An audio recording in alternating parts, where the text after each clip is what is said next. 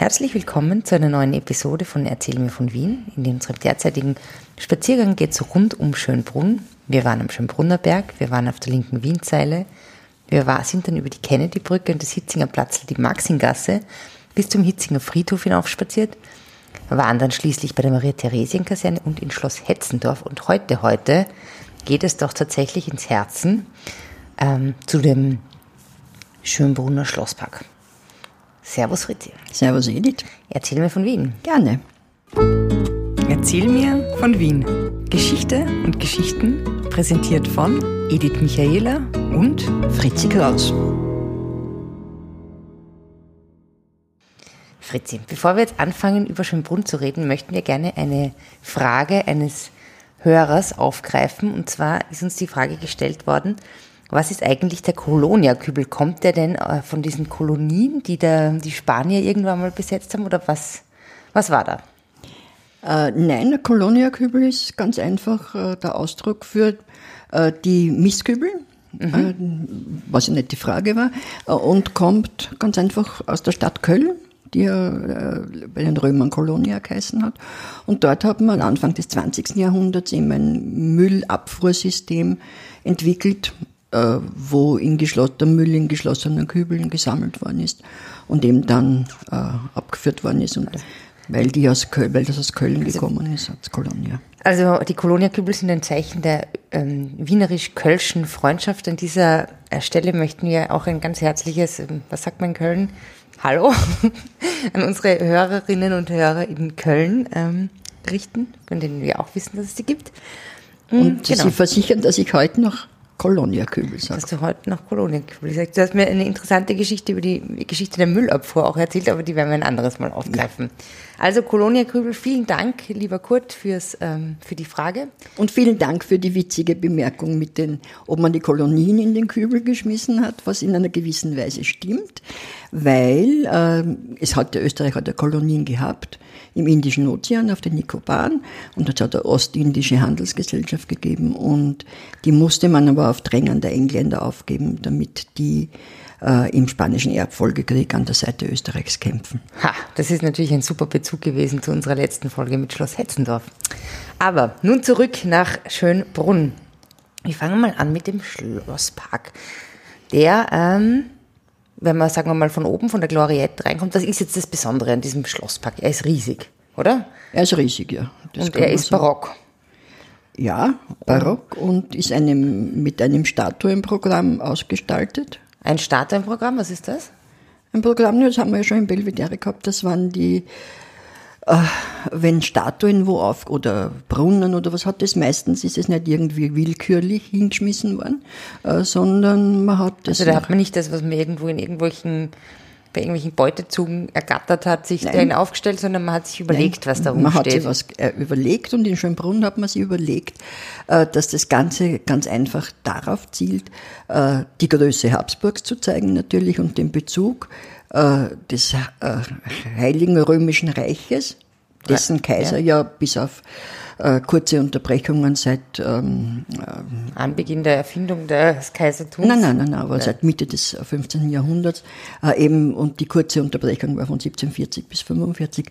Ähm, Habsburger. Waren Habsburger die Kaiser. Und man wollte damit sozusagen diese Kontinuität, äh, dass die, Hab, die Habsburger haben sich ganz einfach auf, die, auf das Römische Reich bezogen, mhm. auf die römischen Kaiser, auf die mhm. antiken römischen Kaiser. Mhm. Und äh, auf der Rudolf IV., der das Privilegium Majus gefälscht hat, hat sie ja schon auf den äh, Julius Caesar.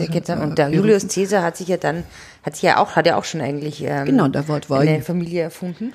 Naja, erfunden, ja. naja. Ob sie, äh, kam, ja, wahrscheinlich erfunden. Äh, äh, war ja Julia, aus dem Geschlecht der Julia. Und ähm, diese Julia haben sich abgeleitet vom Julius und der Julius Julius war der römische Name für Ascanius und das war der Sohn vom Aeneas. Und der Aeneas war ganz einfach der Mensch, der aus dem brennenden Troja ja. Äh, sich gerettet hat, hat, und, und dann Rom dann gegründet, gegründet hat. hat. Hm.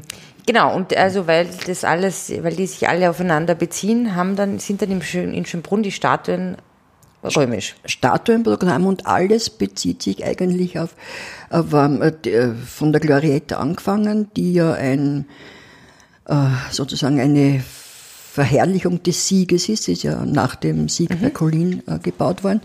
Äh, Wann war das? das war 1856, glaube ich, aber die Gloriette ist natürlich später, ah, sieb, Entschuldigung, 1756 natürlich.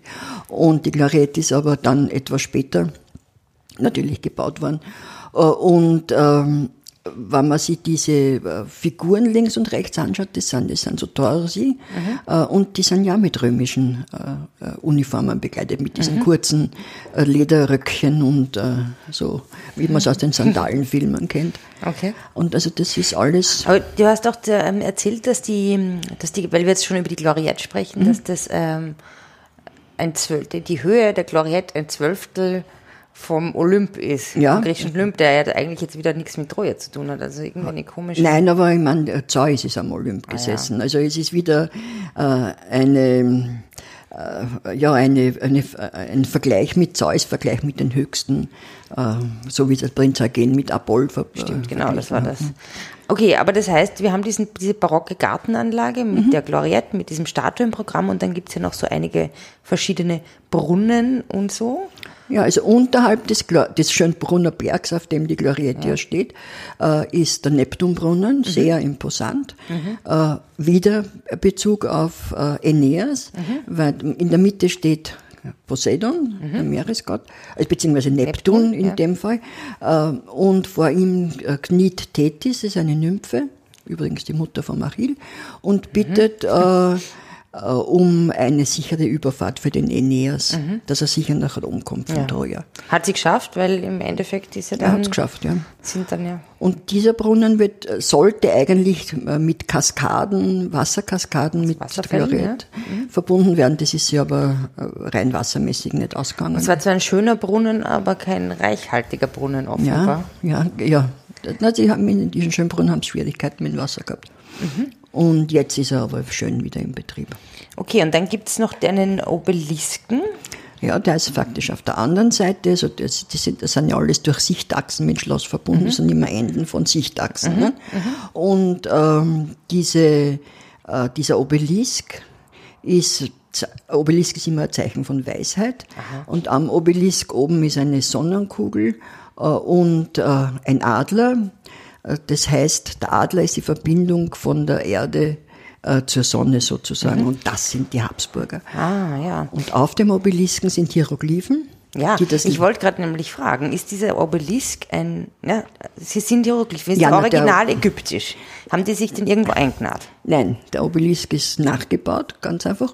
Und die Hieroglyphen bedeuten, wahrscheinlich hat sich halt irgendwer vorgestellt, aha, das äh, schreibe ich jetzt so, weil entziffert sind die Hieroglyphen wie erst 1822 waren. Ich glaub, Stein von 1822. Rosette, richtig? Stein von Rosette. Genau. Okay, also das heißt, die haben sich da irgendwas, die haben da irgendein Fantasie-Ding hingemacht, ist auch nicht schlecht. auch, auch Verherrlichung der, Verherrlichung der Mhm. Habsburger. Und da gibt's ja auch noch einen Brunnen bei diesem Obelisken. Dazwi da ist auch ein Brunnen und dazwischen, zwischen den beiden, also zwischen dem Neptunbrunnen und den Obelisken ist die Ruine, die römische Ruine. Hat früher die Ruine von Karthago geheißen.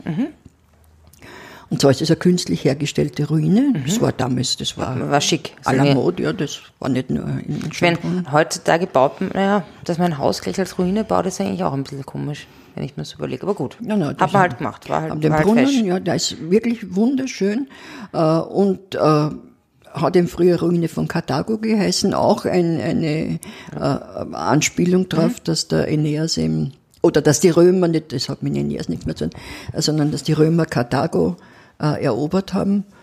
Und früher hat man geglaubt, dass diese Teile teilweise vom Schloss Neugebäude kommen. Äh, da ist man aber in letzter Zeit drauf gekommen, dass das nichts war, nur einige Steine oder so sind schon. Aber dieser Brunnen da, von diesem Obelisken, der ist ja auch von, muss der auch von irgendwas gespeist werden, wenn da diese, Also weil, weil du zuerst gesagt hast, das mit dem Wasser, war Wasser. irgendwie schwierig. Wie hat das da funktioniert? Da war oben ein Becken, das mit Wasser gefüllt war, oben Obeliskenbrunnen. Und zwar äh, ist es dort, wo jetzt das Schönbrunner Bad war. Und in diesem Becken hat der kleine Franzi, der spätere Kaiser Franz Josef, schwimmen gelernt. Ja, das ist ja schön. Also eigentlich ist das, ist das, ja, das Schwimmbad ist ein ehemaliges Sammelwasser-Sammelbecken. Ist ja eigentlich auch ganz witzig, wenn man das, Die Schwimmschule vom, die Schwimmschule vom, vom vom Kaiser Franz Josef. Sehr, sehr nett. Naja, und dann gibt's ja in diesem Schönbrunner Park ja eigentlich das, was eigentlich alle Kinder und alle Erwachsenen kennen und mit, mit dem Schönbrunner Park auch verbinden, den Tierpark. Den Tiergarten, ja. Den mhm. Tiergarten. Und ähm, da gibt's ja verschiedene Teile. Da gibt's ja diesen Teil mit den, mit den Logen, also der unten ist, und dann gibt's aber auf dem Berg noch so einen, so mit so Gämsen und Wildtieren und so, also mit so heimischen, heimischen Tieren, Tieren eigentlich. Ja. Kannst du ähm, das ist der Tiroler Hof heißt, oder? Ganz oben ist der Tiroler Hof. Da kann man auch reingehen. Ist auch mhm. es ist faktisch neben der Marie-Theresien-Kaserne. Mhm. Der Tiroler Hof ist äh, vom äh, Erzherzog Johann äh, gegründet worden, dem Bruder vom Kaiser Franz II. Mhm. Ganz am Anfang. Der eigentlich ja in Steiermark auch viel gelebt hat. Ja, aber das war ganz am Anfang des 19. Jahrhunderts, da also 1802, glaube ich. Mhm. Da war er noch relativ jung. Und der hat dort eben zwei Tiroler Bauernhäuser aufbauen lassen. Mhm. Und die äh, sind aber dann mit der Zeit verfallen und das Ganze war vielleicht so ein bisschen wie eine Meierei äh, zu sehen. Meierei heißt, äh, haben wir schon mal gehabt, das mit den Milchdingern, ja. ja. Und äh, diese sind verfallen und dann hat es ganz interessanterweise in den 1980er Jahren, 19, ja, 1980, 90er Jahren, äh, die Situation gegeben, dass in Tirol einen Bauern gegeben hat, mhm. der ein Grundstück mit einem denkmalgeschützten Hof gehabt hat, den Heidacher Hof. Mhm. Und der wollte das Grundstück aber anderweitig verwenden und konnte es nicht, weil das Denkmalamt dagegen war. Mhm. Und in Schönbrunn sind inzwischen diese kleinen Tiroler Häuschen verfallen. Mhm. Und da war der Direktor Bechlerner, der, der, der ja Schönbrunn wieder in die Höhe gebracht hat oder sehr in die Höhe gebracht hat. Und der hat die Idee gehabt, diesen Heidacher Hof in Tirol ab zu, in Einzelteile zu zerlegen, glaube mhm. 3000. Mhm. Äh, die sind schön mhm. fein säuberlich nummeriert mhm. worden, nach Wien gebracht worden und dort wieder aufgebaut. Wirklich? Der konnte seine Pläne in Tirol ver, verwirklichen und in Wien steht jetzt dieser. Ein original alter Tiroler Bauernhof, das ist ja super schön. Ja, und da ist eben auch ein Kaffeehaus und das streichelt mhm. so. Mhm. Und in dem Kaffeehaus sind Kellner natürlich und eine Kellnerin einmal geht so eh in den späten 90er Jahren des 20. Jahrhunderts und sieht eine Figur gehen und geht näher und denkt sich, komisch, da schaut aus wie der Erzherzog Johann. Und ganz traurig hat er geschaut und ganz erstaunt vor allem. Ja, das ist auf einmal ein Tiroler Haus, da was. Also, der war ganz erstaunt. Dann, wie sie hingegangen ist, war er aber dann weg und also sie ist überzeugt, dass das, das der Erzherzog und das, Also sie hat eine Erscheinung gehabt zu der Erscheinung. Und das war aber nicht die einzige, die es da in der Gegend gegeben hat, oder? Nein, nein. Und dann, wenn man weiter runter geht, gibt es ein Bankerl. Mhm. Und zwar ist es angeblich das Bankerl, auf dem der Kaiser Franz Josef mhm. die Anna Nachowski das erste Mal geküsst hat. Die Dame aus der Maxinggasse. Die aus der Maxingstraße. Und die hat, die hat, äh, oder nachher hat sie, war sie in der Maxingstraße. Und ähm, da ist wieder eine deutsche Urlauberin, die sogar namentlich bekannt ist. Äh, in den frühen 2010er Jahren, glaube ich. In den frühen 2010er Jahren? Ja, also noch nicht sehr lang her. Äh, ist spazieren gegangen und sieht dort einen Mann auf der Bank sitzen. Mhm. Und der hat eine Uniform angehabt und hat einen sehr speziellen Bart gehabt mhm. und sie hat sich gedacht, aha. Ein Franz da, Josef Lookalike?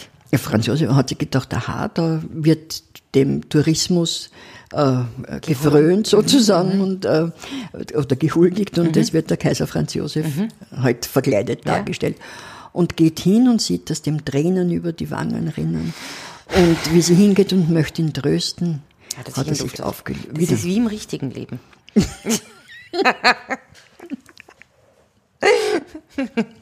ja. Okay, aber ja, okay, im Tiroler Hof sind also sind also diese Tiere, diese, diese Streichelzoo-Sachen. Streichelzoo, ja. Äh, äh, alte, vom Aussterben bedrohte, äh, bedrohte Haustierarten. Mhm. Und ja, mhm. im Gegensatz zum Tiergarten. Ja, genau. Nämlich, wenn man dann nämlich runtergeht, also dieser Tiroler Hof gehört ja eigentlich auch schon zum Tiergarten, ist oder? Zum Tiergarten, ja. Teil des Tiergartens. Mhm. Was ist jetzt das Besondere an diesem Tierpark? Der, am, am Tiergarten Schönbrunn. Ja. Gut, erstens einmal, dass es der älteste Zoo ist. Der ganzen Welt? Ja, Europas zumindest und damit würde ich schon sagen, ja, naja, indische Maharajas haben wahrscheinlich äh, früher, nehme ich mal an, auch, sowas gehabt. Ja, aber für die waren vielleicht die Tiger und die Elefanten Chinesen. nicht so besonders, für das waren die ausgestellt. Wurscht, egal. Also sagen wir Europas. Sagen wir mal Europas. auf der sicheren Seite. Genau. Und ist wann gegründet worden? Es war, ist gegründet worden am 31. Juli 1752. Eröffnet. Eröffnet worden. Äh, und zwar sind, es hat ja früher schon Tiergärten, also so Ja. kleine Tiergärten gegeben. Im Stadtgraben haben wir zum Beispiel Tiere gehalten. Äh, und Stadtgraben? im Stadtgraben, ja, vor, vor, der, vor der Stadtmauer. Aber Mhm. das, werden, das sind jetzt keine Löwen. Und ich stelle mir vor, dass äh, ein Wolf, Wölfe vielleicht, Vielleicht oder in Bern ein Bär. Tanzbären, ja, Mhm. zum Beispiel. Und dann äh, im Schloss Neugebäude natürlich, der, wer ist der, erste Elefant, Der erste der es ja gar nicht der, geschafft der hat, bis zum, bis zum Schloss ja, Neugebäude geschafft. Nur durch die über den Graben spaziert ist. Äh, und äh, dann ähm, Prinz Eugen, Mhm. haben wir schon gesprochen, im Genau. Belvedere. Da oben auch diese. Und die, also das, diese Tiere im Schloss Neugebäude waren sogar teilweise noch welche und aus der Menagerie von Prinz Eugen, die sind hingekommen. Vorher, bevor der Tiergarten eröffnet worden ist, hat es schon ein Nashorn gegeben im Park. Und zwar hat es einen Holländer gegeben, der äh, aus Indonesien, aus dem heutigen Indonesien, ein Nashorn mitgebracht hat und ist mit dem durch ganz Europa gezogen und hat das ausgestellt. Das war aber schon in den 1740er Jahren. Das hat Clara geheißen, das Clara. Nashorn, ein Panzernashorn. Und das Ein Mann und sein Nashorn ziehen durch Europa. sind der, ganz, äh, der, der einsame Nashornführer. Und die haben dem Kaiser Franz Stephan und der Marie Theresia dieses Nashorn vorgeführt. Und die waren ganz entzückt.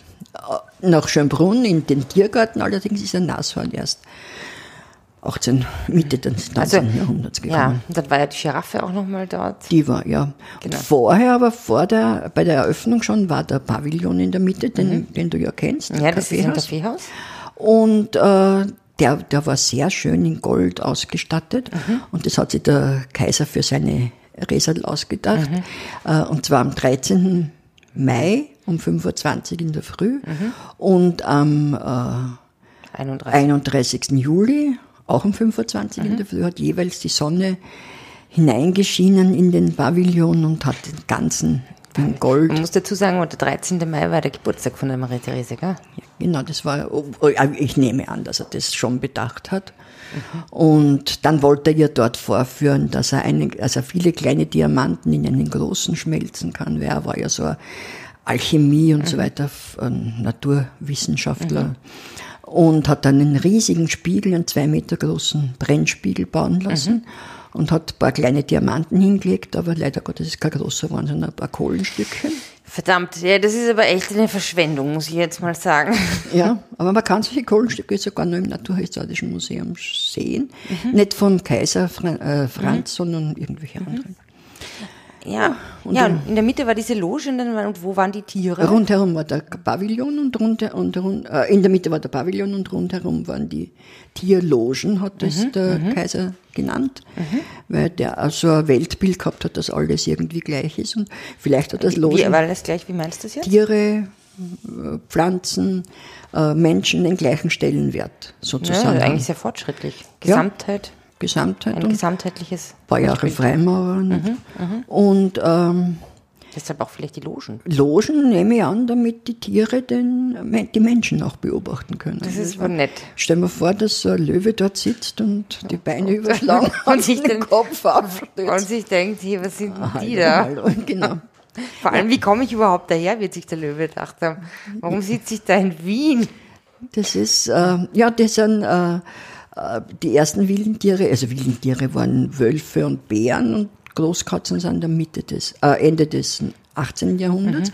Im Übrigen Zugang zum Tiergarten war Ja, das wollte ich nämlich gerade fragen. Wer hat eigentlich sich noch zu Lebzeiten von Marie Theresia. Ja. Da musste, aber nur am Sonntag und man musste gut gekleidet sein. Also das heißt, schon zu Maria Theresias Zeiten konnte man diese Tiere anschauen und in den Tierpark reingehen und in den Schlosspark auch reingehen. Schlosspark war auch schon geöffnet, ja. Das ist schon cool. Und dann Anfang des 19. war eben geöffnet worden für die ganze Bevölkerung.